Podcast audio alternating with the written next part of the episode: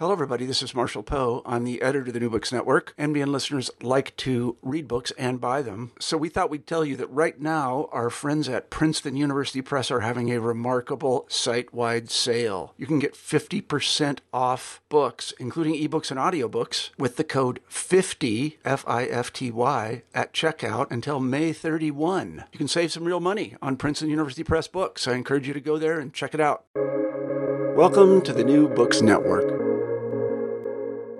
Hello, everyone, and welcome to New Books in Anthropology, a podcast channel on the New Books Network. My name is Sneha Annavarapu, and I am the host of this channel. Today, I am thrilled to be in conversation with Dr. Aniket Aga, author of the brand new book, Genetically Modified Democracy, which was published by Yale University Press in November 2021. Aniket Aga's research interests span science and technology studies, democratic politics, and agrarian studies. Genetically Modified Democracy is his first monograph. Hi, Aniket. It's so great to have you on the podcast and congratulations on your new book. It's um, so well written, it's so clearly argued, and I really enjoyed reading it. And uh, yeah, congratulations on the book, and I hope you're celebrating. Thank you, thank you so much, Sneha. Yes, I'm, I'm, I'm very, very happy that this book is finally out, and uh, very grateful to you for doing this podcast with me. I mean, it's totally my pleasure. Um, let's start talking about the book soon, but I first wanted uh, for us to get to know you a little better. Uh, could you tell us a little bit about yourself, perhaps your journey to graduate school and how you became an anthropologist in particular? Sure. Uh, I've taken a circuitous path to anthropology, to be honest. My bachelor's is in electronics engineering uh, from IIT Kharagpur, a sister institution of yours. Oh yeah! Wow. and my first job was was with uh, McKinsey in Mumbai. As a business analyst working with uh, some of India's biggest firms, I learned many valuable skills. And one very valuable lesson that I learned was that the MBA corporate sector route was not for me. and so I decided that I had always been, since school, interested in social sciences, uh, what I used to think is psychology and later turned out to be sociology, anthropology. Mm-hmm. So I ended up applying to a PhD in business management or PhD in business management programs in the US and got through to the University of Southern California. Mm-hmm. This is where I first studied sociology and history. Um, and was really fascinated. Uh, I mean, it just opened my eyes to a whole new way of thinking. The trouble was that organization behavior, which was my doctoral program, so that the organization behavior in the US draws heavily on experimental social psychology, principally with American undergraduates as the subject population. And my interest lay in the kind of work happening in India by, by a range of people like Ashis Nandy, Nandini Sundar, Claude Alvares, Kancha Ilaiah Shepherd, as also activists like Bela Bhatia, K. Balagopal, Father Tom Kocherry. I had very supportive faculty mentors in the business school and the sociology department, and they encouraged me to reapply to anthropology, as did my partner Chitrangada. And at that point, I don't know if that's changed now, but at least at that point, anthropology programs generally, but especially the one at Yale, was like a clearinghouse for people who didn't fit elsewhere. And I was both lucky and privileged to be admitted there. That there is such a uh, such an interesting route, and um, I, I think there have been many people on this podcast who've had a slightly offbeat track to anthropology, but I think yours is by far. I'm like, wow, you went to B school and then to anthropology. That's that's truly amazing. From electrical engineering to business school to anthro, that that's um, that's quite something. Uh, but we're like really glad uh, that Yale Anthro was the place for you and gave birth to this uh, to this beautiful book. So the book, as you put it in the introduction, frames genetically modified crops as a problem for both science and democracy. So could you tell us uh, a little bit about what the stakes of the book are? Why are GM crops so controversial? And how did you start thinking about this book project? So I got to Yale around, so I got through to Yale around March 2010 which is when the BT brinjal or BT eggplant controversy in India was at the peak. the mm-hmm. then Environment Minister Jairam Ramesh had imposed a nationwide moratorium on BT eggplant in Feb of 2010. So the topic immediately attracted me because it brought together three concerns uh, of interest to me and of abiding public significance, which is which are science, politics, and agriculture. By then, I was also very keen. I mean, I had see my education in sociology and anthropology beyond coursework was a bit you know, of a mishmash, you know, like a dilettante. I was reading whatever caught my interest. But one thing which I had figured out by then was that I'm keen to study up. That is, I wanted to study powerful institutions like seed companies, scientific agencies, and federal bureaucracies. So that also attracted me to this topic that here's a chance to study agricultural biotechnology um, and not just how you know farmers may be responding to it. So I changed my topic in my very first term at Yale. I mean, this is not the topic I had proposed in my statement of purpose. And my advisor, K. Sivaramakrishnan, was very supportive. And that's how the journey culminating in this book began. Now, as far as GM crops go, there are issues specific to genetic modification or the recombinant DNA technology that make GM crops controversial. In particular, whether or not they pose risks to the environment, to consumers, and to animals' health. So, to just to give you a small illustration, BT cotton was never approved and until date has not been approved in India as a food crop. And yet, BT cotton seeds are crushed into edible oil. They are a const- component of uh, vegetable oil, and, and sometimes, and certainly in Western India, you uh, in Gujarat in particular, you can get cotton uh, cotton seed oil, um, crudely or you know very finely refined. Now, studies show significant differences in lambs fed with BT versus ordinary cotton seed meals. For instance, in the weight of the liver, in the amount of fat in the testicles, so, in a similar vein, BT protein is supposed to degrade in the human gut within minutes. That's the assurance that was given to the Environment Ministry in 2010 as part of the BT Brinjal dossier. And yet, BT protein has been found persisting in pregnant women and even in fetuses. So you know there are uh, these are just two illustrations. There are uh, there are in addition serious concerns about the BT gene or the herbicide tolerant gene. These are the two principal traits of GM crops available worldwide. Uh, there are concerns that these traits can circulate, can proliferate in the environment through pollen and contaminate biodiversity. So, such findings make ecologists, farmers, and consumers nervous. Then there are broader issues having to do with the unsustainability and injustice that lies at the heart of the global food production system. GM crops are predominantly available in commodity crops like soybean, corn, uh, maize, and cotton. Their cultivation is linked to escalating pesticide and herbicide use, monoculture farms, and implicit or explicit corporate control over seeds. In essence, basically, uh, so basically, GM crops are controversial both on account of the uncertainties of the recombinant DNA technology and because they neatly dovetail with capital intensive, debt inducing, crisis ridden models of agriculture. And that brings me to the stakes of the book. Uh, the standard way of thinking about the GM controversy is in terms of a global David Goliath like struggle by farmers against exploitative multinational agribusinesses like Monsanto. I argue in the book that this narrative implicitly universalizes the story of the development of biotechnology in the West. We effectively end up handing over scientific innovation to the West and end up looking only at how activists and farmers struggle for or struggle against a ready made technological product in the global South. But as I show in this book, the Indian experience is actually more reflective of the global experience because across much of the world, the state is heavily involved in funding and promoting science and in assuming the responsibility of food provisioning. So the interplay of science and politics is deeper in India, in Brazil, in Bangladesh, because here the idea that science can simply be left to experts or that food can or seeds can only can just simply be left to the market. These ideas have very little currency here.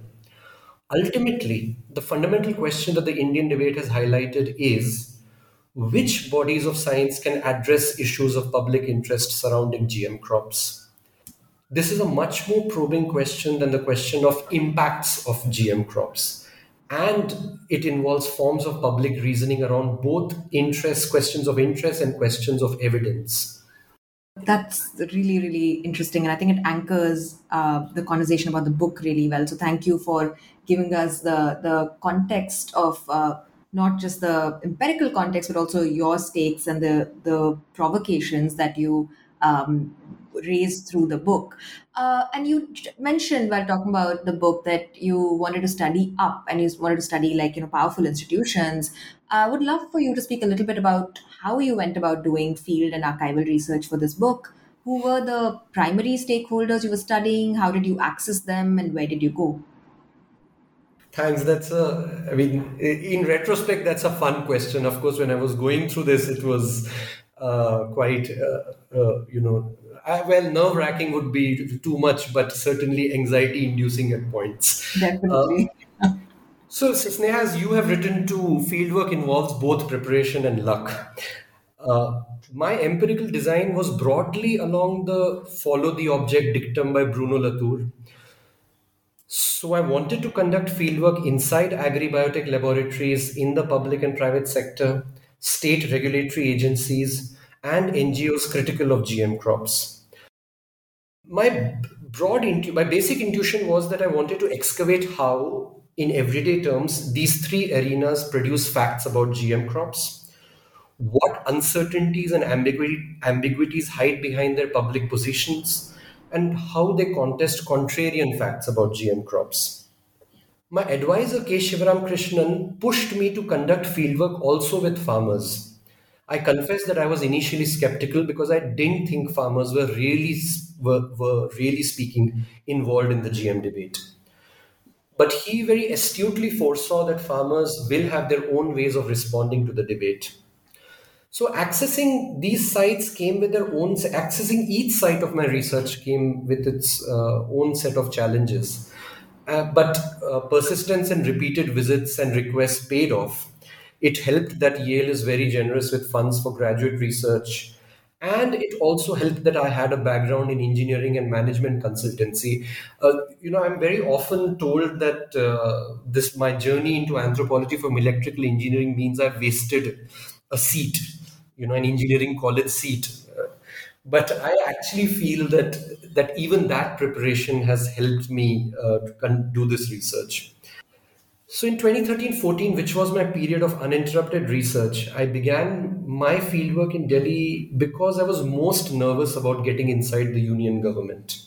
Initially, I kept hitting a wall, and so I decided to conduct interviews with retired scientists and bureaucrats. With the help, so you know what happened.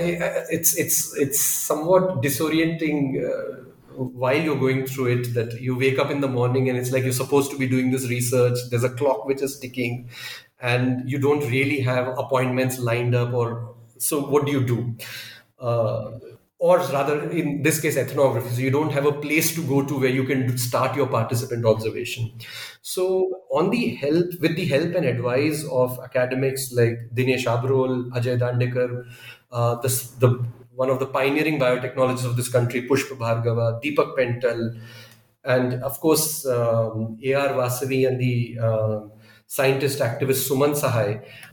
Before this participant observation could work out, I basically decided to spend my time tapping into archival material in different libraries of Delhi and trying to set up appointments with retired bureaucrats and scientists who, you know, are generally a little more open to speaking uh, than those serving in the government. Mm-hmm. Mm-hmm. Eventually, I was able to persuade a central government officer involved with GM crops to take me on as an unpaid intern. intern. And then the ethnography began. I also worked with seed companies and farmers in Maharashtra, where brinjal is commonly cultivated. Also, I can speak Marathi. Uh, I also did field work in a state agricultural university in the south. And once again, all of these sites came with their own sets of challenges, and, and I'm very grateful to, a, to uh, the large number of people who enabled this research. The book asks and answers how democracy is reconfigured during and via controversies around GM crops, and it's divided into three parts. And each part deals with one aspect of the story of GM crops and their institutionalization in India, sciences, the state, and agrarian capitalism. Uh, so let's start with actually what you just talked about the archival research that you did. So let's start with the first part in which you trace the emergence of biotechnology in India and contend that it's primarily a state project, unlike, say, the US, where much of the scholarly debate has tended to focus on, um, and that there were considerable conflicts around. Uh, GM around the emergence of biotechnology in India through the 60s and 70s. So, could you uh, explain what the contours of these debates were in the 60s and 70s in India? Yes, I think this is one of this has been one of the most interesting pieces uh, of uh, of my research. Uh, it's been it's commonly thought that uh, so the period, period periodization goes as follows that there's that the green revolution happens in the 60s and 70s uh, sorry in the 50s and 60s and then around the 90s uh, there's you know the, the you get gm seeds and uh, associated with that the new green revolution the second green revolution or the evergreen revolution as as it is called what i actually found out was that uh, that molecular biology begins in India much earlier. It, it begins around the time of independence as um, a number of biochemists start getting trained in, uh, in, in what was then called, just simply called new biology or modern biology in places like Stanford, Caltech, Cold Spring Harbor Laboratory, uh, in the US as also in England. Uh, and something which had not which I had not anticipated which i found out while doing these interviews and archival research is that uh, so actually two things one is that previous to this generation so if you look at you know an embryologist like panchanan maheshwari in the 40s uh, in the 30s and 40s panchanan maheshwari does not think that it's important for a student of biology to go um, abroad for his or her training.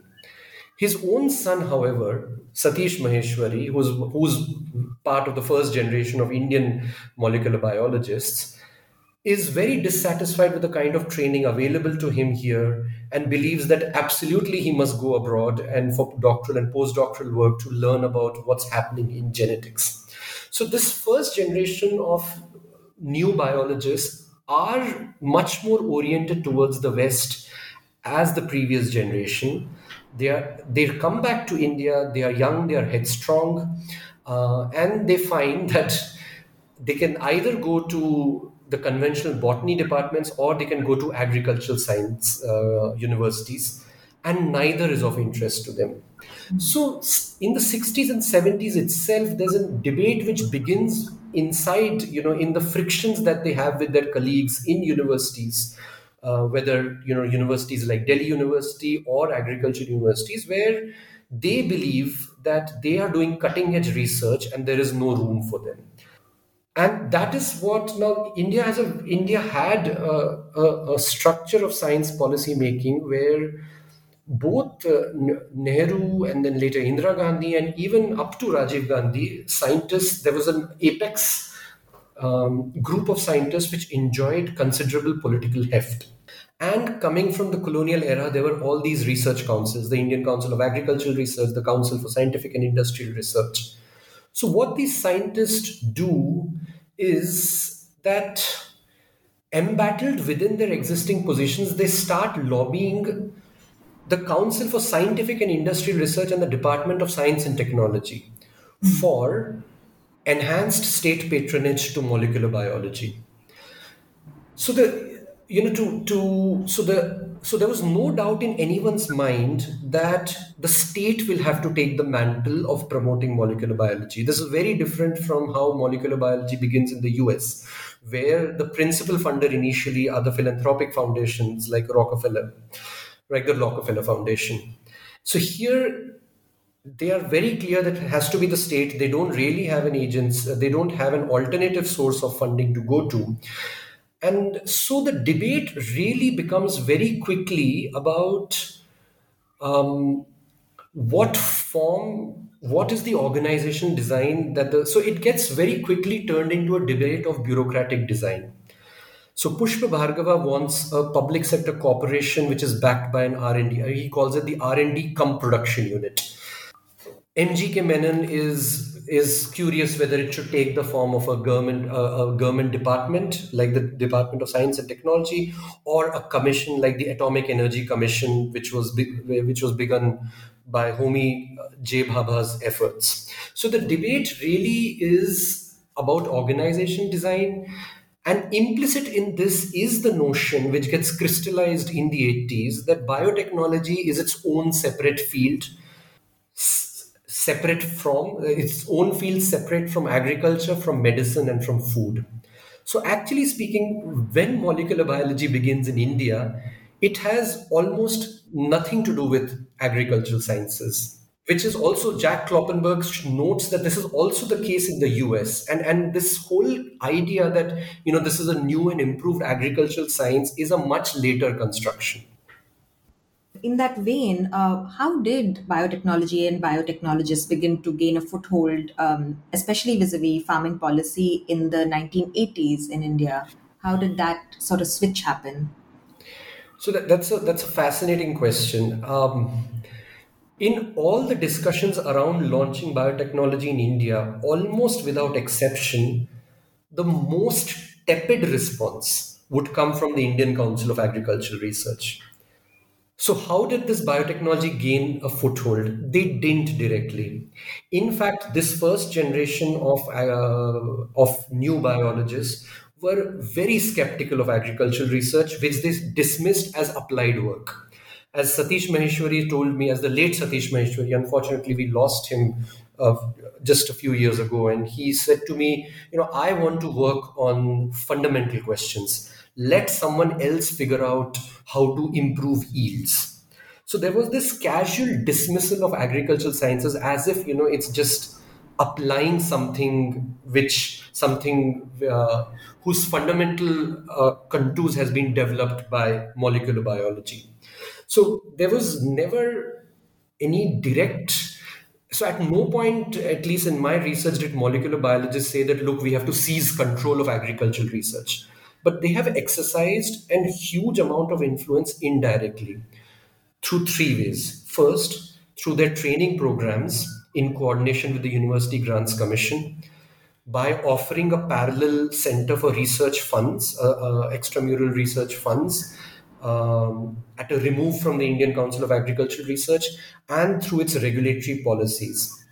I trace in the book how these training programs that the Department of Biotechnology uh, so actually, you know, I should also say that the uh, it that people like Pushpa Bhargava and Satish Maheshwari start lobbying for a you know for a serious commitment from the union government around the 60s and 70s and by 1986 they win a federal department of biotechnology which is reporting directly to the prime minister, which, which it, at least in my reckoning, must be one of India's most successful social movements.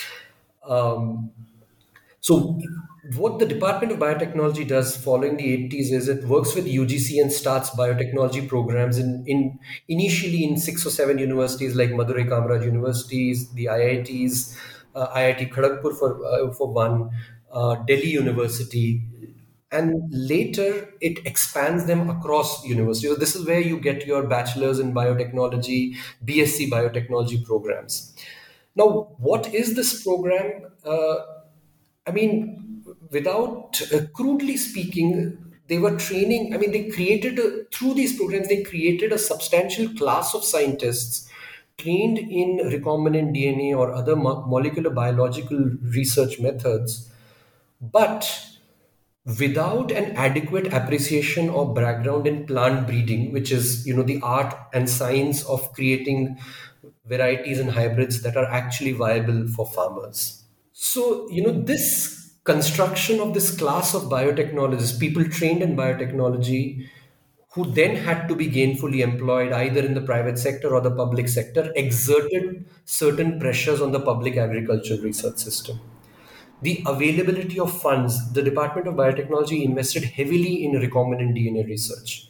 So, given that the ICR post uh, in in the 70s, like after the Green Revolution starts going into decline, if you're a scientist in a state agricultural university, you will get oriented. I, in my interviews with the public sector agricultural university, brought this out very clearly. You know, scientists said that we understand that recombinant DNA technology is a very limited tool, but that's where there are. But you know, the funding is in molecular biology so we have to do some of that also. A senior administrator of the ICAR said that even they are concerned that plant breeding is getting short shifted, even though plant breeding is more important in, or, or more directly of interest to uh, farmers and agriculture. Uh, and finally, regulation. Regulation was taken charge. Uh, the, the Department of Biotechnology and the Union Ministry of uh, the Ministry of Environment and Forests took charge of regulating GM crops. They involved the Indian, the Ministry of Agriculture, but but these two agencies were really running the show. So in all these manners, uh, basically, what ends up happening is uh, implicitly plant biotechnology starts overshadowing a broader program of agricultural research. And this is the indirect way in which uh, whether they wanted or not, they started shaping farming policy based on a narrower base of expertise. Thank you. That was um, really, really uh, illuminating. In chapter four, you analyze how civic epistemologies are put forth around uh, the regulation of GM crops, and you outline two documentary modalities of truth claims, um, uh, which are legal, administrative, and scientific. And you do this by delving into two controversial cases from 2008 and 2011. Uh, the case of Dorito chips being allegedly laced with unapproved GM ingredients, which actually I remembered that whole controversy from 2008, and the withdrawal of a previously granted no objection certificate for conducting GM mustard trials in Rajasthan. So I would love for you to share with us what these cases were all about and what comparing them allowed you to argue vis a vis the regulation of GM crops. So I was working. So uh, at the back of my head were two notions that I wanted to really interrogate uh, when I was looking at this material.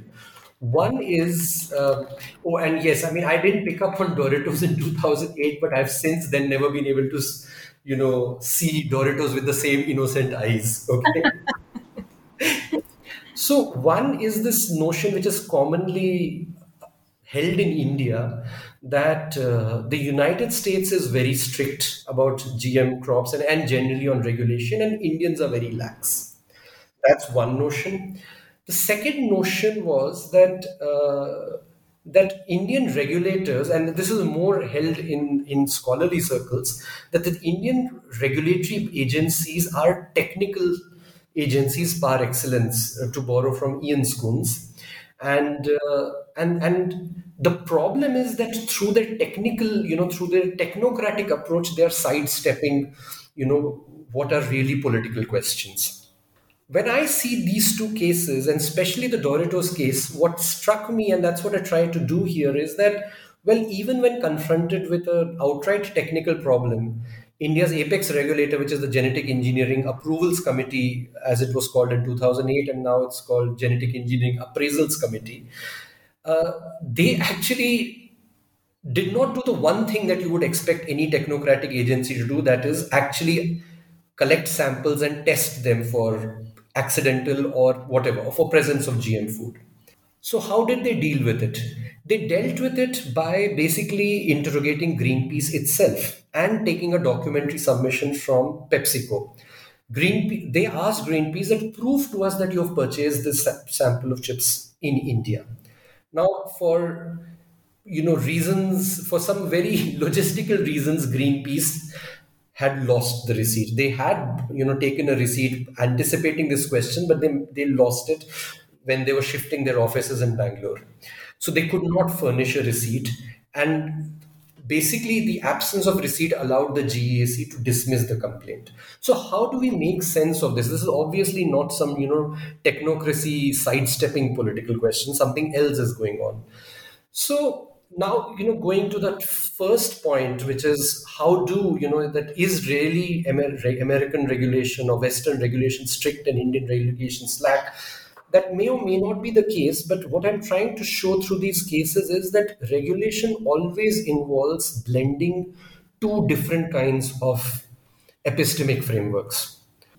Regulation is never just about assessing facts or you know analyzing facts, and nor is it just about you know pushing through politics in the guise, pushing through political positions or political priorities in the language of uh, technical reason they are always sitting straddling you know both technical reason and administrative logic.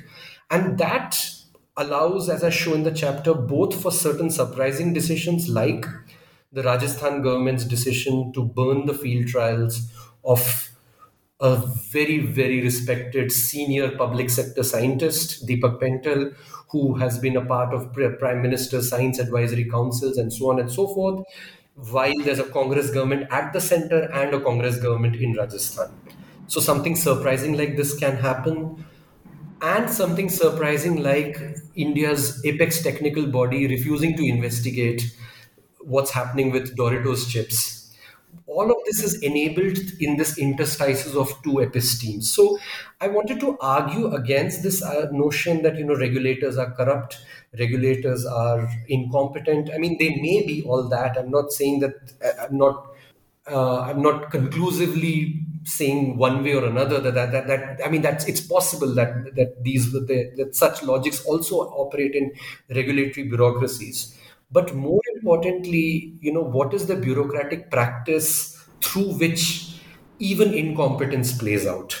You know if that's so that's where i was trying to do. And this in the in anthropology there's been this idea uh, coming from uh, scholars uh, you know coming from some very fine scholarship by akhil gupta nayanika mathur and others that one way to study bureaucracy is to partition them into elites and subalterns um, you know, so basically, or you can say senior bureaucrats, junior bureaucrats, and by the vertical principle of authority.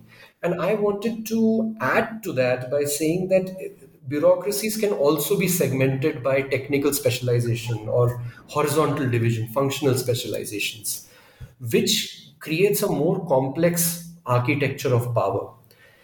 Um, so th- these were, I thought, uh, these were some uh, ideas that uh, I thought these cases speak to, uh, and uh, and in terms of the uh, consequences or rather implications for the larger GM debate, I think it's very important that we do, and this has been something that Dr. Suman Sahai has been repeatedly saying and trying to address through her public interest litigation that you do have to think very carefully about regulatory design. It's somewhat lazy to, you know, uh, dismiss them as only, you know, uh, politics in the guise of technical reason or, you know, incompetent, corrupt, etc. And in the next chapter, you explore the various efforts at resisting GM crops and what are the analytical affordances of following the emergence and the deepening of activism against GM crops? And what were some surprising findings for you? In one sentence, if I were to say this, the uh, the anthropological injunction, you know, by scholars like Akhil Gupta, Aradhana Sharma, and others, is to disaggregate the state. And few movements have done this better in India uh, than the than uh, the the movements critical of GM crops and the movements who have a wholesale, I mean, a blanket opposition to all GM crops. So, you know, it's linked to this question. I, I, I am often asked that, okay, what do you mean by genetically modified democracy? And that question, if anything, has become even more urgent as we see palpable shrinkage of democratic spaces in the last eight years or so. What analytical affordances, I think, see, going back to what I said earlier, that uh, in countries like India, the state is the custodian of both scientific development and public welfare, and that creates certain that creates certain schisms and tensions in the federal architecture, which activists have very uh, shrewdly, painstakingly deployed to you know reinterrogate or to uh, basically ask what kind of a GM or what kind of an agri-biotech program does India need and do we want? So they have uh, they have uh, been able to jockey department against department. They have lobbied state governments against the union government. They have uh, got the parliament. I think one very, I mean, uh, one very heartening finding has been for me the two parliamentary standing reports uh, on the issue of GM crops. The, uh, they were unanimous reports. The first under 20, uh, the first in 2012 under the chairpersonship of Basudeb Acharia.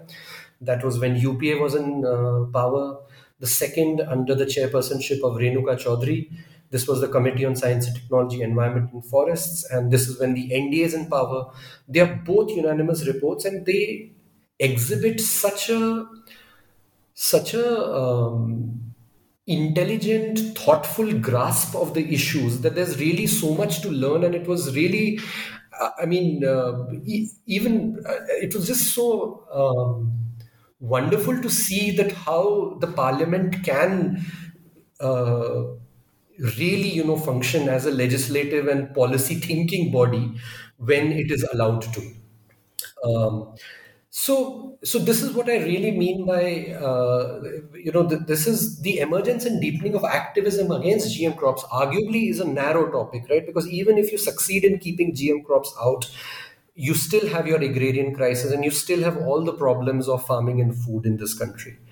Nevertheless, this somewhat narrow focus has allowed a, a very large constituent number of galvanized a large number of constituencies uh, who have then jockeyed different parts of the government.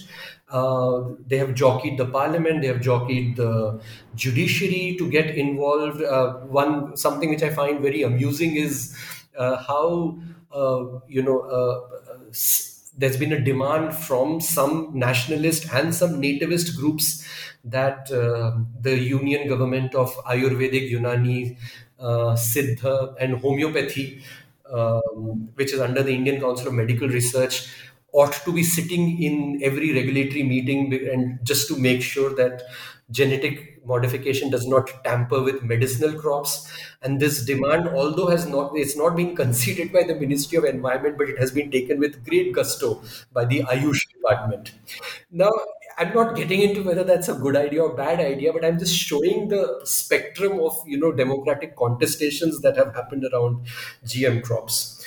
Uh, and and that and and and let me just say to conclude this that I mean to conclude this answer that a lot of this book is you know uh, ends in i mean my research ended in 2014 so a lot of this book shares the story coming up to the UPA2 and the BT Brinjal moratorium.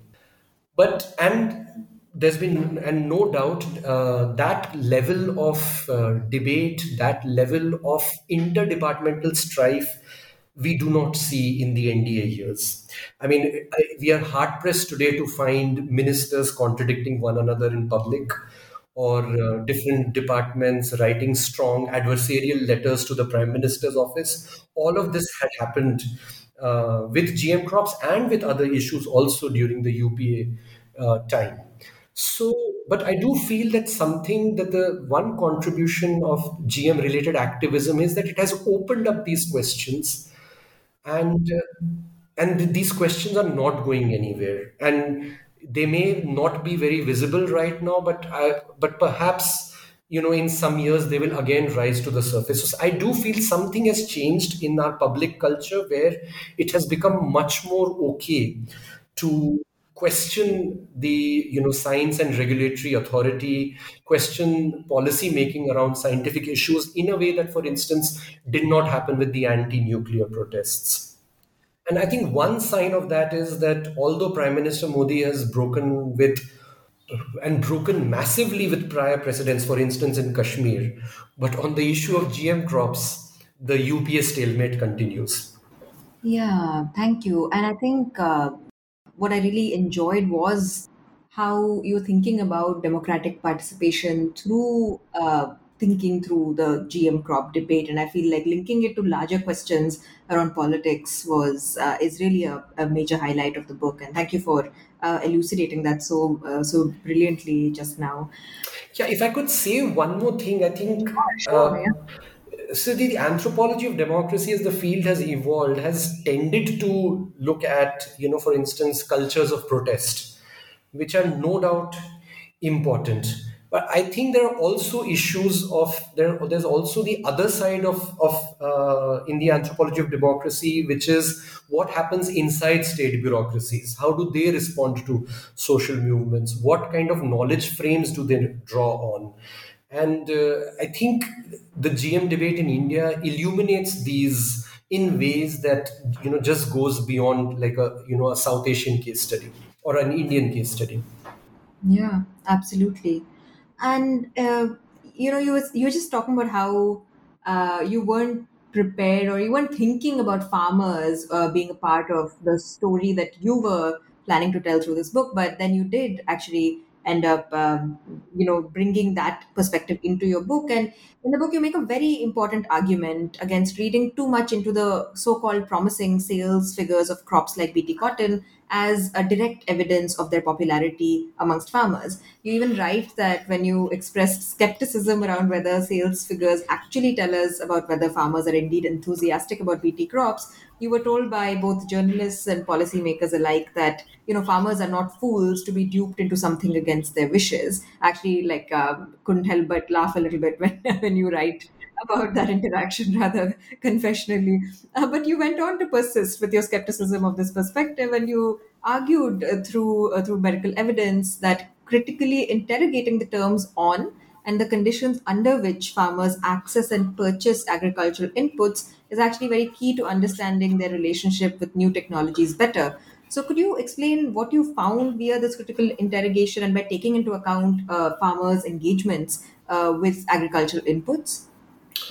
Yes, absolutely. It was actually, I mean, I heard this from a number of people, but most, with most conviction, I heard this from Dr. Montek Singh Ahluwalia, who was then the deputy chairman of the Planning Commission. That, uh, I mean, uh, with, you know, in his crisp British accent, that, um, that, uh, are you trying to suggest that farmers are fools? I mean they're clearly buying this. But if but if one pays attention there are two claims here right? The, the two claims are one that these seeds are popular. The second therefore they are also working for farmers now it's the second claim which i had difficulty uh, i still have i mean i still have difficulty accepting because what are we trying to say i mean if i give a crude analogy uh, you know, uh, Pepsi and Maggi sales are also going up. And Maggi also advertises itself as very good for our nutrition uh, with all the right balance of, you know, whatever carbohydrates and micronutrients and iron fortified and whatnot. Mm-hmm. But are we trying to therefore suggest that that uh, that it's indeed good for our nutrition? Coke is good for us. Um, is is that the argument and if one were to challenge that argument is the implication that consumers are fools for buying it so i i am very skeptical of this idea that a sales transaction turns somehow on the purchaser's intelligence or which is to say there are many many other things happening also in the interaction. Uh, it's it's not in the main about you know how, whether i'm competent to make the sale or not. So I think what was most, I, I mean, I could, I can, I, I, should say, what has been one of the most disheartening findings for me, and I, and and I, this has already been flagged by number of scholars of agriculture in like A.R. Vasavi, like Esha Shah, is uh, and and for instance, Glenn Stone's work, uh, Andrew Flachs's work on. Uh, on fads and BT cotton is, is what is happening to agriculture knowledge. See, the thing is, when if we are to say that that the fact that the farmer is purchasing these seeds means that the farmer has concluded that these seeds are good for him or her, and although at least in my fieldwork these shop transactions were principally were without an exception transacted by men rather than women, um, we are assuming that there's some kind of a knowledge base on the on which you know the farmer makes such decisions. And i found that actually there is no um, that what the farmer ends up buying is very often or basically exactly what happens when we go to pharmacies also right? It's it's like we want a certain medicine but the pharmacist tells us that maybe we should try something else. And sometimes we resist that pressure and sometimes we capitulate to that. And in a similar way actually i found a lot of similarities between how anthropologists have been writing about uh, generic pharmacies and medical advertising in india and how they've been and and what i was seeing with pesticides and seeds generally speaking even dominant caste farmers like maratha farmers are not very sure of themselves when they enter the seed shop. And this again is, is something which i just want to say that this is one of the like i found why ethnographies are so important. Because in all my interviews and i had uh, designed some very extensive schedules all my interviews farmers said that we buy what we think is best for us. It's only when i went on the other side and i i, I I mean, there were some very kind shopkeepers who allowed me to sit in their shops for hours and simply observe sales transactions happening that I realized what the very important role that marketing agents, corporate marketing agents, that is, agents of uh, companies like Syngenta, Tata Rallis, who go village to village advertising their products, and these retailers, the enormous role they play in pushing products onto farmers. Compounded by the fact that you don't really have any Indian language term for GM crops. So, um, so, for a lot of farmers, BT cotton is a brand name. It doesn't indicate, you know, a, a different kind of seed. Compounded by the fact that uh, the discourse in English around GM crops is very different from the vernacular discourse on GM crops. To give you a small illustration, this is something which my collaborator Chitrangada and I saw in Odisha. Um, you know, two, three years ago, on the Andhra, so on the Andhra border, there are a lot of these spurious BT cotton seeds available. Let me ignore the spurious seeds. There was a, I have a, um, I mean, well, I, there's, I have with me a packet of Nuziveedu's BT cotton seeds, uh, which are legal. Nuziveedu is India's largest seed company. And behind the seed packet is a disclaimer in English which says that the pink bollworm has become resistant to BT cotton. So what is the farmer purchasing here?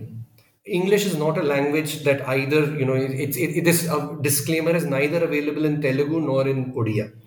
So, you know, so this is what I mean by saying that how can we make this about farmers' intelligence? We have to look at the entire political economy. We have to see, you know, the changing sociology, the changing agrarian relations, which are much more responsible for what gets bought by product, what gets bought by farmers than by um, than you know the intrinsic merit of a certain intrinsic utility of a certain product. On just to on a final note you know about four months into my fieldwork in western maharashtra uh, a farmer took me aside and said that uh, you know sit come sit. You've been irritating us with your questions for four five months. Let's see what you've learned let's see how much you understand agriculture the next set of questions were entirely about agricultural products. So, for instance, um, what is mancozeb? A fungicide. What is Ferterra? A pesticide. What fungicide should I use on my grapes? Right now, if I look at older ethnographies of agriculture, see, entirely absent from this Q and A, this quiz was like you know any knowledge of cultivation practices. So there is no doubt that for a variety of reasons, agriculture, the, the collective knowledge held by farming and laboring communities has been progressively getting eroded in favor of knowledge about packages of practices. Now, that is the context which is not unique to GM crops. That's the broader context of our agriculture. And therefore, in this vein, it becomes even more erroneous to to you know use only sales metrics as index indices of popularity and success. We have to ask far more probing questions. It's funny because there's a reversal there right? Like you you being asked the questions actually becomes the the detail of your ethnography itself which is i love those uh, reversals when they happen during fieldwork you know you write in the book uh, how you've been asked very often whether what your stance is uh, on this whole BT uh, or GM crop debate. Um, yeah. Would you like to speak about that? Like, what happens when people often ask you uh, your position on this, and how do you generally respond? You know, I've I've gone back and forth. I mean, I've tried out multiple answers to this question, but over the years, you know, I do feel that the question itself is wrong, or in a way, that it's like asking what is your position on a hammer. Yeah. so GM is a tool; it can do certain things and it cannot do other things. I think the right question is what will address the agrarian crisis, the crisis of sustainability, and the crisis of rural injustice or the crisis of injustice if, if we start with that questions if we address you know what are how if we start from that question if we see what are the measures that will alleviate or help address some of them then we can see whether or not gm is part of the package uh, you know of the of the solution space or not. Otherwise you know it's it's um, it's a solution looking for problems and we we have to you know in, in terms as anthropologists as concerned citizens we have to keep our eye on the problem uh, and not take a solution and see where can i fit it. With that said so you know so so in the book i say that i'm neither pro nor anti gm but over the years i think it's becoming increasingly clear that bt cotton has been fairly disastrous for india. There's a recent review by keshav kranthi and glenn stone uh, Keshav Kranthi is the former director of the public sector Central Institute of Cotton Research in Nagpur, which is a very damning indictment of BT, the BT cotton hybrid program in India. The evidence on herbicide tolerant crops and herbicides is even more damning.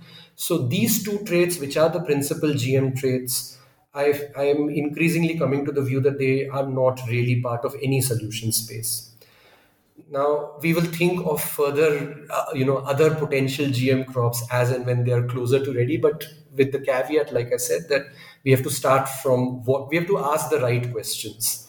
Yeah i completely i, I love that uh, especially the response about this like asking someone uh, how do you feel about a hammer? That that's, that's great. Um, thanks a lot. I've like learned. I mean, I learned so much from the book, but I've I feel like I've learned so much uh, uh, more on top of that through this conversation, and I really appreciate you taking time out and uh, indulging my questions. Um, but I have one last question for you before I let you go, and which is, what are you working on now, and what can we hope to read by you in the near future? So uh, there's no indulgence. I mean, I've really enjoyed this, and thank you for these questions, which has given me another chance to you know think about some of this research material. Uh, I'm working on two projects. The one is is like I mentioned, uh, the, my collaborator Chitrangada Choudhury and I are working on uh, these herbicide tolerant cotton seeds, which are just proliferating across uh, across Odisha. We have uh, published two, uh, you know, preliminary pieces on it in the People's Archive of Rural India, and which we have fairly, uh, which portend fairly serious consequences for the the the agrarian economy for biodiversity and for health. So that's one thing which we are trying which i'm working on currently that how are these seeds circulating? What kind of knowledge displacements do they involve? Um, and um, and and um, and and what kind of shifts in this in sociology do they involve uh, as you know seeds which have often been nurtured by you know, intergenerationally by women of the household uh, get replaced by seeds coming from the market, purchased by uh, young people with uh, dreams of prosperity. Uh, sorry, with by young men with dreams of uh, prosperity.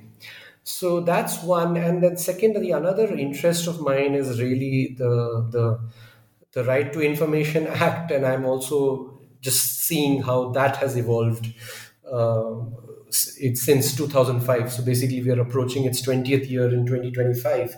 Uh, so these are two areas in which I anticipate working going forward. Or not anticipate, I'm working on going forward. I mean, now and going forward.